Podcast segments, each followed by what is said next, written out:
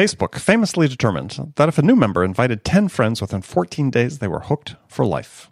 So they focused religiously on driving the user experience to this key metric.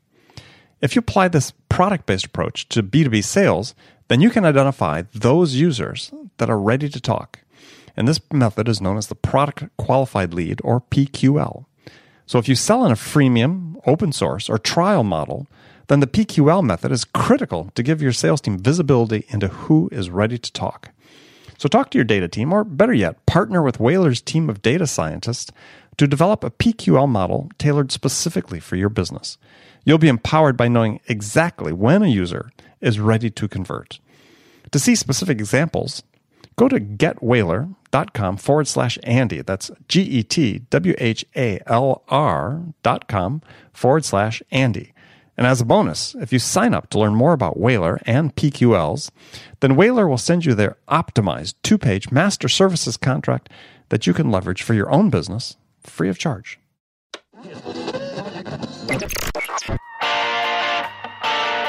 It's time to accelerate. Hi, this is Andy. Welcome to another edition of Frontline Friday with my regular and very special guest, Bridget Gleason. Now, before we get to the show, Bridget and I have a favor to ask of you. Really appreciate it. If you took time right now to leave a review for this show on iTunes, and while you're there, click the button, subscribe to Accelerate. Make sure you get Frontline Friday automatically each week. Also, we need to hear from you. More specifically, we need your sales questions. I mean, what can we answer for you? What challenges do you have that we can help you with? So go to accelerate.fm forward slash frontline and enter your question there.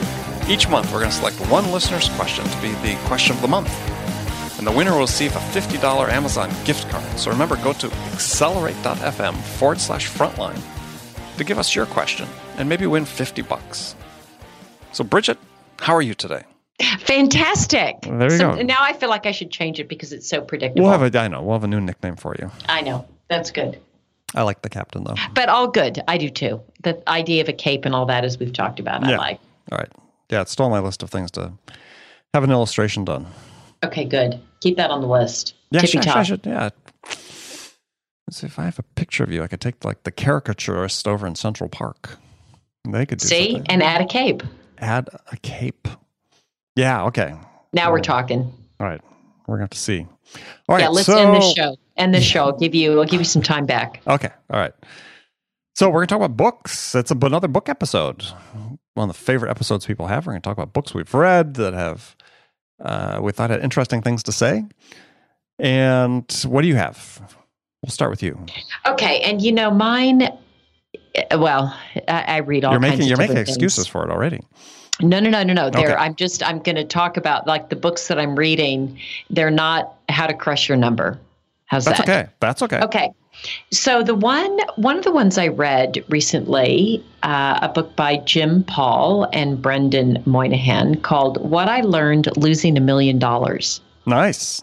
and it was interesting. They had said as they were writing the book. Um, one of the authors had said that there are so many books out there that talk about do this and uh, this is how you make a million and get rich quick.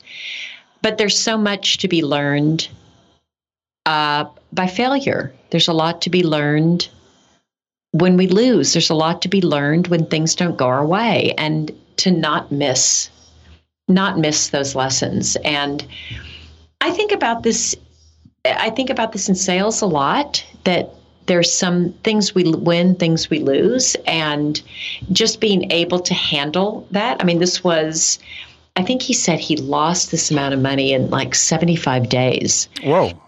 and he talks they talk a lot about the psychological reasons why someone would stay in a why you would stay in a losing position. Um, and just trying to understand sort of that the mental the emotional that goes with the analytical and it was just it was a it was a it was just a really interesting just a really interesting uh, read. And I guess uh, for me, the one other thing that he said in there, which I thought was important, also important, just in life in general, in sales for sure. Never tie your sense of self worth to something that is external to you mm-hmm. and that you don't have control over. Right. And, you know, he talked about some of the losses. A hard lesson. It's a hard lesson and it's a lifelong lesson. Yes. And so some of the losses, yes, yeah, some you could control, some you can't. And so the same in sales. But if you've got your ego and self worth tied to hitting a number, to being at the top, to a certain title, to making certain money, it's just, it's a hard life. It's a hard life and it's going to be frustrating. Yeah. Well, I, yes. I mean, there's all sorts of books written and research about, hey, if you're, what your goals are, right? I mean, if your goals are making money or if your goal is getting that order, then your odds of actually achieving it decrease. You know, the, there's a certain amount of indirection that's that's uh, required from a psychological level in order to optimize your achievement. It doesn't mean you're not goal oriented. Doesn't mean you're not you're not driven to some degree, but I think it's that that uh, the ability to create some sort of space, right? A gap there between right. your your personality and and the ultimate achievement that that yeah is a hallmark of, of high achievers and people that have more resilience than others. Yeah, that notion of resilience so so important and and they talked about this here when this trader he actually um, uh, this guy was a, a, trader on the Chicago Mercantile Exchange. He had mm-hmm. actually had a seat on it. And when there was at one one point, and there were several points, but he had lost money. One point, he had lost a bunch of money, and he called his boss, and his boss said, "Okay, but now you got to get back in there, and and and you got to keep going. Like you can't you can't let every loss devastate." you know, and you've got to figure out, okay, number one, how much are you, are you willing to bet? Mm-hmm. And then also, what do you do when there is a loss and how do you recover? And this notion of resilience and really staying in it. So critical, so important. It is. And it's, it's, that's sort of how you separate people so early on in sales. At least I have. And people I've hired, they're certain, you know, new into sales, new into the profession is yeah, is there a certain amount of bounce back? And yeah, I recall people I hired when I was first my first time being a manager when I was wasn't really any older than the people I was hiring. And to me that was always sort of a critical point. You know, the first deal, first sizable thing they're working on, if they lost, yeah, how'd they react? And you could almost predict uh, pretty reliably whether they were somebody that was going to be able to you know, have the resilience to keep on going, pick themselves up, continue to move forward, improve, take the loss for what it was, which was a learning opportunity, and then move on. Yeah, and it's I, I, I definitely that's one quality that I look for in salespeople is this resiliency. What are examples of just where something hasn't gone your way, where you've had a loss, where things haven't worked out. Mm-hmm, mm-hmm. How do you handle that, and what do you do? Because that's that's part of it in sales. You've got to be able to you've got to be able to deal with it. Yeah, it's not the same as not caring. It's just because I've seen people that lost and didn't care, and they were the same as the people that lost and were devastated in terms of how well they turned out in the end. Uh, yeah, they're very, right. They're very different. Yeah, they're different, but it's the same result. I mean, you have to care. I mean, that's why you're in it. I mean, if you think you can sell without having an emotional stake in it, whether for trying to help the customer or yourself, yeah, you're just kidding yourself. So you yeah. can't you can't be completely divorced from the outcome, but it's what you do when it, when it happens, as you said. So uh, one I read that was good. Actually, we, we touched on it last week. Uh, more than touched on it is a book by Geoff Colvin. Humans are underrated. Uh, mm-hmm. Uh, what high achievers know that brilliant machines never will. Excellent book. Anybody concerned about, as they should be, about what what your future is as a knowledge worker in an age where technology is is improving its ability to through artificial intelligence, machine learning, and so on to to handle more and more jobs. How do you maintain relevance? How do you increase your relevance going forward? Mm. And uh, Colvin's book is a, a great read. everybody should. I rec- really recommend people pick it up and read it because it speaks directly to sales. And what were your so for you, for you? What were the biggest sort of ahas for you in that? As you and I've talked about, we've read about this for a long time. What were the what were the big ahas for you? Well, I think it was for me. It was it was actually seeing someone other than myself who is a real professional writer, you know, doing the research and, and saying, yeah, this is these are the trends, right? As as we look back on what's happened economically, historically, and how technology has impacted employment and what the current trend is. And you know, it's it's not favorable for for people who think things aren't changing. And so if you understand the changes are coming, you understand and identify, especially in sales, where we're where we're different, right? Where we can provide value that that uh, machines can't, and focus on those areas. And that is that point of interaction with a, with a customer. You know, it is that relationship, it is that connection, it is that that uh, collaboration, co-creation of value, all that. Those are the things that are the province of humans, human to human.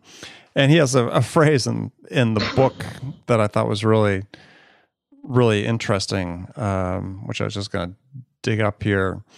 Um, you know, one of the key skills is being able to look someone in the eye, right? To look into someone's eyes metaphorically. His his his statement was look into someone's eyes. That turns out to be metaphorically and quite often literally the key to high value work in the coming economy. And, wow. Yeah, I think that's I think that's true. In fact, I think mm. that's I think that's part of the reason why you know we see in cases like yeah, everybody's the big rush to inside sales. Certainly understand from an economic standpoint based on certain products that are being sold, but the thing that's being missed is that face to face contact. And to the extent that you think that you don't need that, then you're going to find that your role is going to be able to be replaced. Do you think that the face to face like how how much of that can be solved by Skype and video conferencing where surely you're not yeah. But not all of it. Yeah. Yeah I think I think we have you know people will dispute this but I I think without a doubt especially in the more complex enterprise oriented SaaS businesses people need to be in front of the customers more frequently shorten the, they'll shorten sales cycles they'll increase their close rates and they'll have longer term relationships with their customers. Well, and I think, you know, most salespeople I know want to be out in front of customers. They're not they're not the ones that are saying, I want to sit. Oh, I know. Yeah. I know. But it's it's the financial reality. It's expensive, sure. Uh, you know, to the cost, the time out of the office, et cetera. But so important also. It can really um, it has, it has develop to be used it. wisely. Yeah, it does have to be used wisely. I mean, but I'll use the example I've used before is, you know, 20 years ago when I was spending all my time in Europe and Asia selling these large multi-million dollar communication systems, the truth was, yeah, I was only going over once a quarter. Right? I mean, I'd, I'd see a customer if somebody was buying something, you know, worth a lot of money. I was maybe seeing them once before they signed the order. Otherwise, it's all yeah. done over the phone. So it's not like right. you're every call. It's not like you're a field salesperson, but you can't not do it at all. And even field salespeople use the phone. Sure. So so it's you know the economic argument is really a you know a red herring as far as I'm concerned. Because if you're a manager and you're managing it appropriately, is you need to be able to use that as you always have, as it's always been the case for a long, long time. Use the travel strategically to make something right. happen. And that's all, like you said, that's always been the case. Always been the case. Always been the case. Right. So economics is not going to, it's not going to kill your cost of acquisition, especially if you have a lifetime contract value of, of, you know, over a hundred thousand dollars to put somebody on a plane to make a sales call, especially if you have multiple calls in a single location. You know, it's just not. But if you increase your conversion rate from the horrible conversion rate that so many SaaS companies seem to suffer from to something that's better, you know, that cost is paid back quickly. Yeah, interesting. So anyway, so that was that book. Um, okay. What's next on yours? Okay, another one that I read uh, recently was called The Halo Effect. Do you know that book, The Halo Effect? Phil no. Rosenzweig. No. That also really interesting. Um, his premise is that a lot of the um, our, our business thinking is shaped by he calls them he says they're delusions. Flawed judgment sure. that's distorted because of a company's performance. So for example if a company's if a company does well we often the halo effect is oh my gosh they've got amazing leadership and they're so strategic and they've got an, a, a fantastic culture and a visionary leader. And if, if the company's not doing well, we say, ah, well, the leader wasn't any good. The, the company didn't know their strategy. They mm-hmm, couldn't mm-hmm. execute. And actually, if you start to dig and do some of the research, not necessarily the case. I mean, if a company does well, some of those things need to exist. But companies that don't do well, it's not that it's not necessarily because they don't have that because they didn't execute effectively.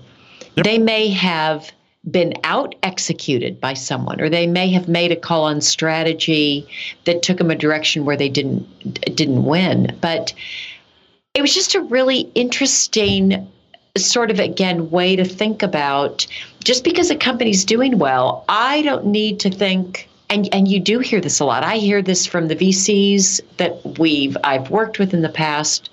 They'll want you to go talk to XYZ person at a certain company because they assume anybody at that company at any level, they're doing it well. Well, they're not necessarily. Well, no. They may have one piece that is, another that's not. So it was a it was a it was a really it was a good read.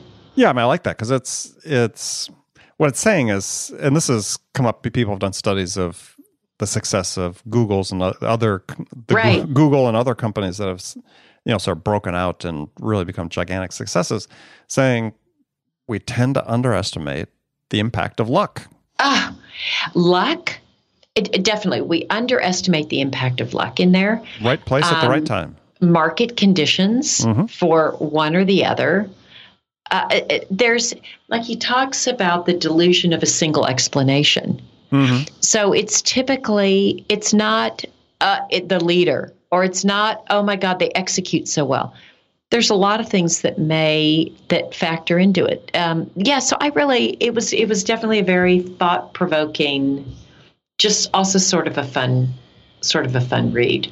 Well, I think that to some degree, it seems to me like it sort of relates a little bit to what uh, Colvin was talking about, and that you know these differences. It's it's humans, right? I mean, we got we have humans at the helm, and you know, fundamentally flawed, and we're neither as uh, successful or as bad as we might appear to be. It's just you know people trying and things. I said, it, yeah, some companies do a great job executing a plan, but even then, you know there's there's luck that happens. And so hey that's okay. I mean i i, I agree with you. I mean I, there's always been this sort of you've seen this in silicon valley a lot sort of this hero cult developed around oh. certain, certain companies. And you know certainly were a lot of smart people at that company but but that wasn't necessarily the reason. Yeah and and I guess for me also is I'm guilty of being enamored and putting this halo effect on people or departments or companies because they've got, you know, they've had good performance at some point in time. And it's yeah, there's there's things that they've done well, but this doesn't mean that everybody there has been responsible. So. I, I, I, I'm the one who tends to put a halo on. So it was, well, a, it was good for me to, to well, just catch myself in that. Right. And we do that because of, in part, because of data, right? Increasingly, you know, the information we consume is in the form of data. Right. You know, for people that, that, uh, you know, the journalism we see online, the writing we see online, there's a greater reliance on, on data and as we've spoken about in the show, and another book that you know, I interviewed the author on Accelerate, uh, called Everydata: The Misinformation, the little data we consume every day, mm. is we are just horrible at understanding the meaning of data.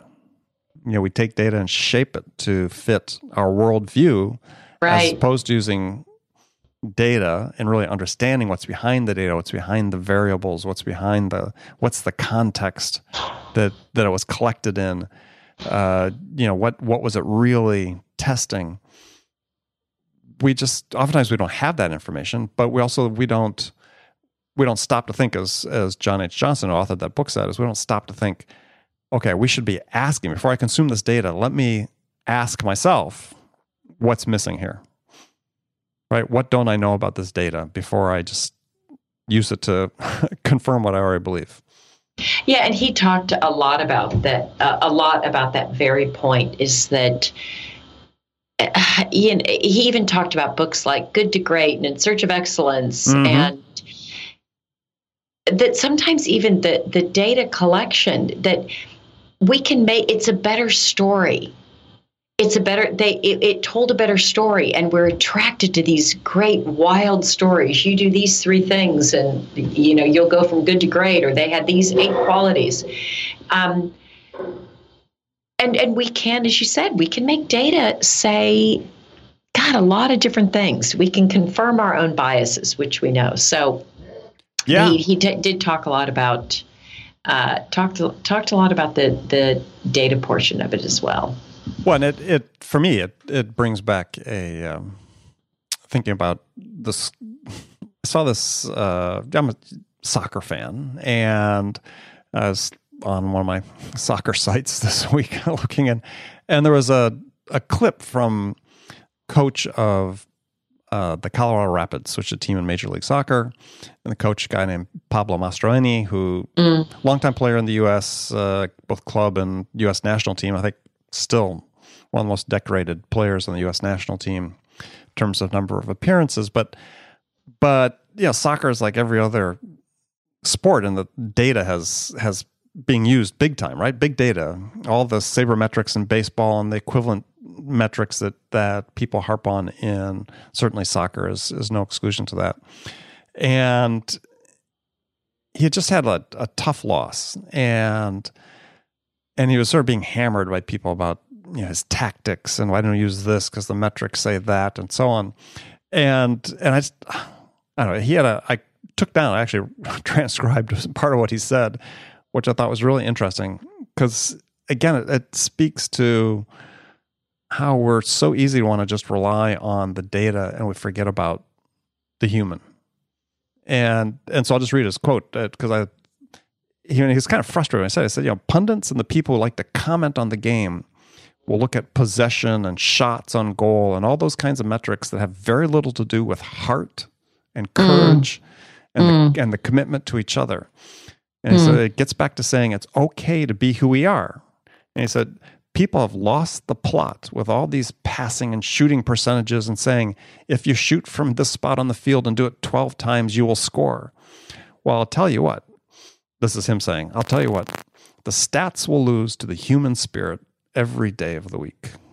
That's beautiful. Isn't it? And yeah, it really is. And it's beautifully sales. written. Yeah, beautifully well, he, written, beautifully said. Yeah, he spoke it. Right. So, and then he got up and left. he had a very short press conference.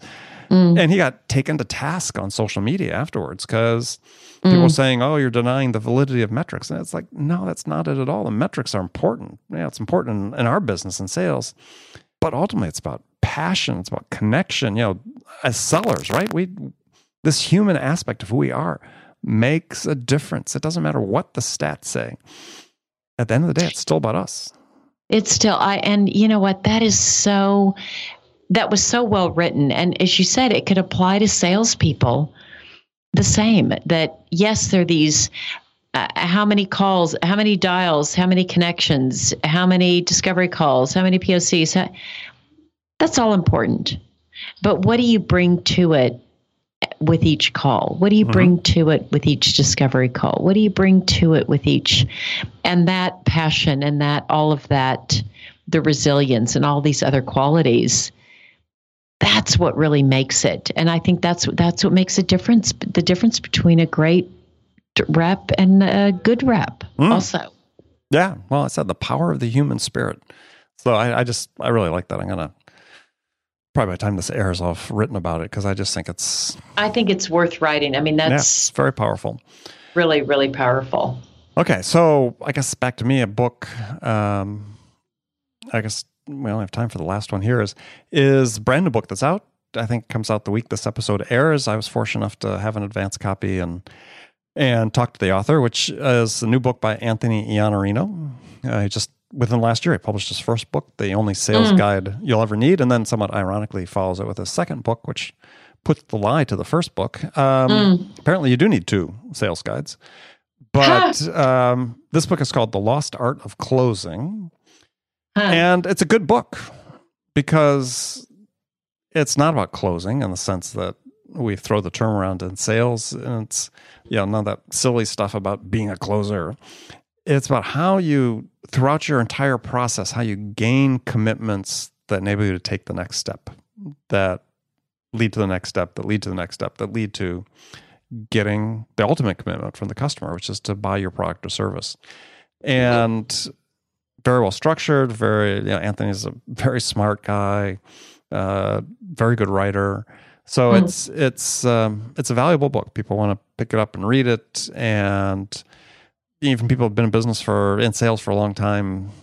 You know, it always helps to get another perspective about how you shape what you do, and and uh, like I said, well done on Anthony's part. Yeah, I'll look forward to reading that.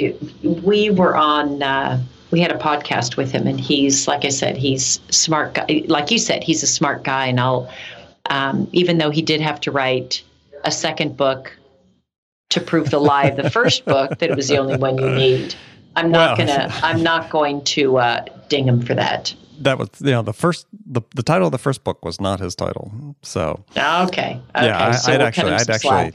I'd actually interviewed him once about the the first book before he he was going to publish it himself, and then he submitted it to a publisher, and mm. they, they took it on, and and so they changed the title and everything. So we had to do a redo that whole interview because the structure of the book and the the title changed completely. But um, yeah, he actually submitted, I think, two books, or they knew there was two books coming. So nonetheless, uh, that's a good book. So uh, we'll leave leave the other books we're going to talk about till next time we talk about books. There are more, and we'll have and we'll have more. That's right. Yeah, yeah lots. I've been reading lots of books recently, so and many many more to come. Unfortunately, to some degree, but I enjoy reading. All right, you so, would have to. You would have to. And what you do if you didn't enjoy reading, yeah. you'd that'd be tough. Yeah. Well, I think for all of us in sales, right? If we don't enjoy reading, why are we in the business? Yeah, if we're not going to learn. That's right. So uh, that's another discussion I had with somebody that we'll have at a future time about about that particular topic on continuous learning because that's we've talked about it before, but it's it's a topic we need to come back to again because it's ever more important in light of some what we talked about even today and in our last episode about you know how you continue to be relevant and add value going into the future. It's yeah, you can improve you know your your empathy, your, your ability to collaborate, your teamwork, so on. But at the same time, you still need to become more and more of an expert in what you sell and your customers. So we'll get to that. That's right. I All look right. forward to it. Bridget, as always, fantastic talking to you. See, I took your I took your word. I like it. You can you I I I'll, you can borrow it. I'll be lieutenant. Fantastic. You can be captain. Right. Fantastic. I'll be lieutenant. All right, fantastic. lieutenant. Okay, All right, lieutenant. Perfect. All right. So we'll have a great weekend. And friends, thank you for spending this time with us on Friday. If you're listening to it on Friday, um, as always, make sure you come back, join us again next week. meantime, make sure you listen to episodes of Accelerate. Lots of great content there. Bridget, until next week. Until next week, have a great one. Thanks.